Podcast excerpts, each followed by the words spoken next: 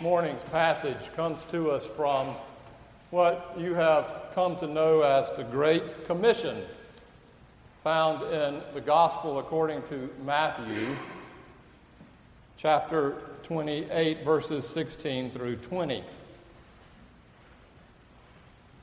There are many great short speeches in the world, but this one, I think, is the greatest. While the Gettysburg Address gives it some competition, nothing comes close ultimately to how powerful these words are by Jesus, his last words to his disciples as he leaves them. May God help us understand anew the meaning of this text. Now the eleven disciples went to Galilee to the mountain to which they had, he had directed them. And when they saw him, they worshiped him.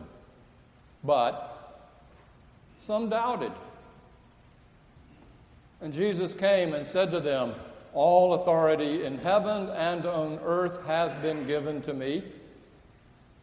Go therefore and make disciples of all nations, baptizing them in the name of the Father and of the Son and of the Holy Spirit, and teaching them to obey everything that I have commanded you.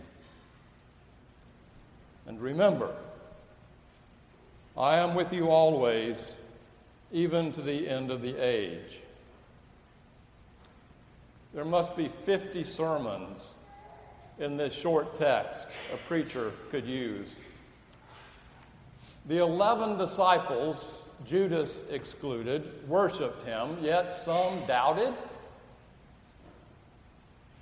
Gives us all support in our own sometimes doubtful faith. All authority in heaven and on earth.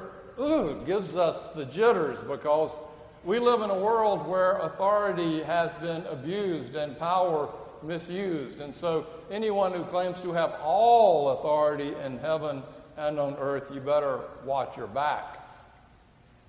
Yet, the authority that Jesus brings is not about vengeance and might and power, but about love and compassion and forgiveness. The Great Commission Go therefore into the world and make disciples of all nations, baptizing them. The Trinity in the name of the Father and the Son and the Holy Spirit. Always that theological conundrum that we all profess but don't really understand. And finally, the last, the promise. Remember, I am with you always, even to the end of the age. What eternal and infinite comfort that brings. The banners from last Sunday are still with us. Like it was a big party, and it was. The jazz band, the the congregation singing, tapping your toes. It was Pentecost, and the Spirit of God actually came into this place and caused us frozen, chosen Presbyterians to move a little bit and to have a little experiential emotion. And I wasn't here, I missed it. Why is it that every time I hear we had a really good emotional worship service, I miss it? There seems to be a trend here. Now, a week later, the liturgical message has moved a little from that experiential, spiritual moment to what do we now do with it? The music has moved from jazz to something like John Williams' Star Wars theme the celebration is over. The Spirit has come. The force is with us. Now, we must follow the mission. Mostly, we think that our understanding of God is an experience, and that is true. It is an experience, but it is more than just an experience. We are an experienced people We seek experience.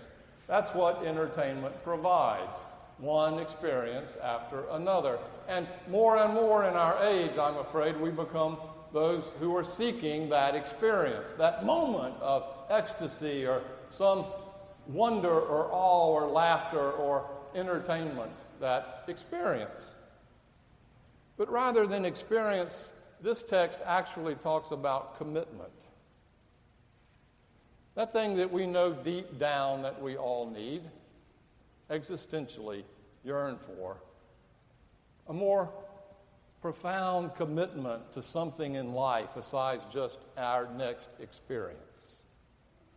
Experience is meaningless unless it motivates us to become something noble, moral, to grow up and learn how to love. It's fascinating when you think about how many different worldviews there are, as many as there are people these days.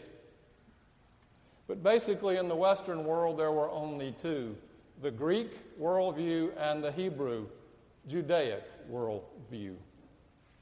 The Greek worldview was about learning and knowledge, gnosis. Since the great Greek philosophers, that has grounded the Greek yearning to know, to learn. And so, being for the Greek is about having that knowledge, that sense of what we turn into belief the Hebrew worldview, on the other hand, is about doing. It is about following the law and the ritual, the word, the will of God, doing the mitzvahs, acts of kindness, knowing for the Greek and doing for the Hebrew, believing for the Greek and behaving for the Hebrew. Taken to its extreme end, the knowing becomes that which must be declared. I believe in dot, dot, dot, dot. I believe in the doctrine. I believe in the dogma. I believe in every jot and tittle of the particular denomination or faith in which I attend. Taken to its extreme, the Hebrew way of doing is I am a moralist person who says that you must do everything according to the book believing, behaving. But what this passage before us represents is the third option. And after all, it is the Trinity. There must be a third option. For everything now, we understand, is about the law of three. Instead of our dualistic way of thinking, either or, black or white, good or bad, Republican, Democrat, instead of that, Maybe there's a third way, a new way that stands between the other dualistic ways and brings to us a much broader and larger perspective.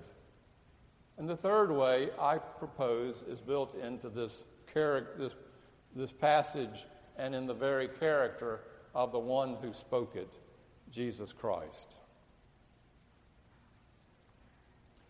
You know, it's a shame that we have abused and misused this passage over time.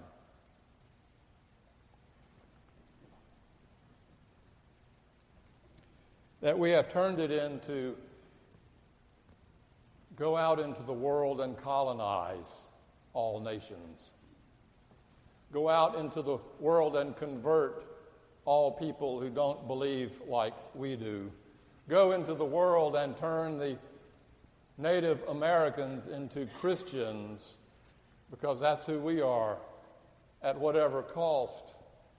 That we have taken these words from Jesus, go into the world and make nations of, uh, baptizing them in the name of God the Father, go out into every nation. We've turned that into a, a matter of power. When I think it was, in fact, in the heart of Christ, the exact opposite of that. And if you look carefully at the text, it makes that clear. What the new RSV translates as make is actually, in Greek, the word disciple. Disciple all nations. And the literal meaning of that is teach. It means to euangelion, to tell the good news, to teach all nations that they belong. Which we really don't understand how radical this is. Because in Jesus' day, there was only one nation that belonged, and that were the Jews. They were the chosen people. They had misunderstood their calling as the chosen people to be the light into the world and the blessing to all nations, and became more and more insular, believing that they were the one chosen people set apart. And Jesus comes along, and everything he does is to help them understand that no, in fact, all nations are chosen by God. All nations are part of God's kingdom. Every single nation is included. Every ethnic group, every political group, every sexual group, every group you can imagine, and every tribe and every clan, all completely embraced by this God, this kingdom of God, God who understands all of creation, all of creation as belonging. And what's sad to me is the hyper evangelists who keep pounding and pounding this. If you don't believe like I say, you will not be accepted into God's kingdom, have only turned millions of people away from the church. I can't tell you how many young people I know who no longer go to the church because what they see from the outside is that hyper evangelical presence. You must believe like us or you must behave like us. And what Jesus is saying is no. Primarily, it's about belonging. Every nation is now included in the kingdom of God and God's love. That's the message. And through the life and through the death and through the resurrection of Christ, that message has been made real to us. That's the good news. That's why Jesus went to the lost and the least and the last. It's why Jesus told parables about seeking the lost sheep or the prodigal son. It's why everything Jesus did was to expand the horizon about who's in versus who's out. All nations, he said. I co officiated a Jewish Christian wedding in Sarasota in April, and it was a wonderful and beautiful sac- sacred ceremony. The, pa- the rabbi and I were completely in sync. The groom, who was Christian, the bride, who was Jew- Jewish, completely in sync. The parents were in sync. It was a wonderful opportunity for us to co officiate and bless their marriage. And afterward, several people came up, and they were loving, uh, but they were curious. They were pretty conservative, I think, on the theological scale. And so they just wanted to know how could I do this? How could I, as a Christian pastor, bless a mixed marriage, Christian and Jew? And I want to say that they weren't critical about that. They were literally curious and, and they were open and loving. And it led to some wonderful conversation as we sat out sharing our hors d'oeuvres. But I want us to get how radical this notion is when Jesus again stands up before the disciples and says to them, Go out into the world and baptize all nations.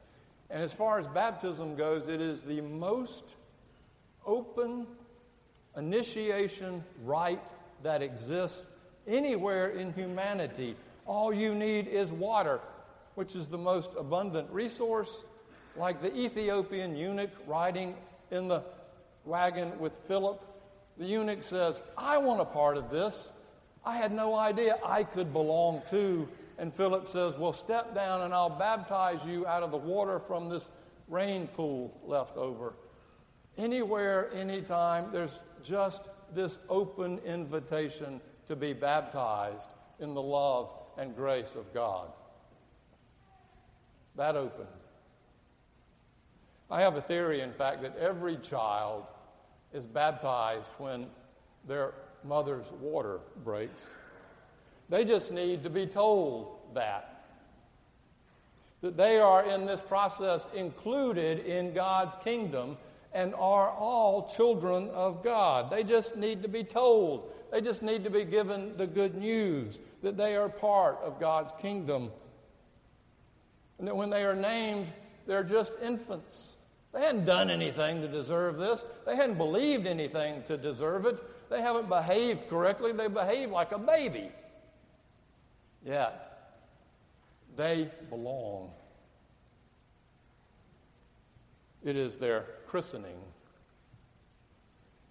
As far as we're concerned, it's our job to proclaim this good news to the least and the last, and to those who most need to hear it, who all feel like they are excluded on the outside. We need to share this good news with them. You belong. Everything in God's creation belongs. Jesus bet his life on it. Amen.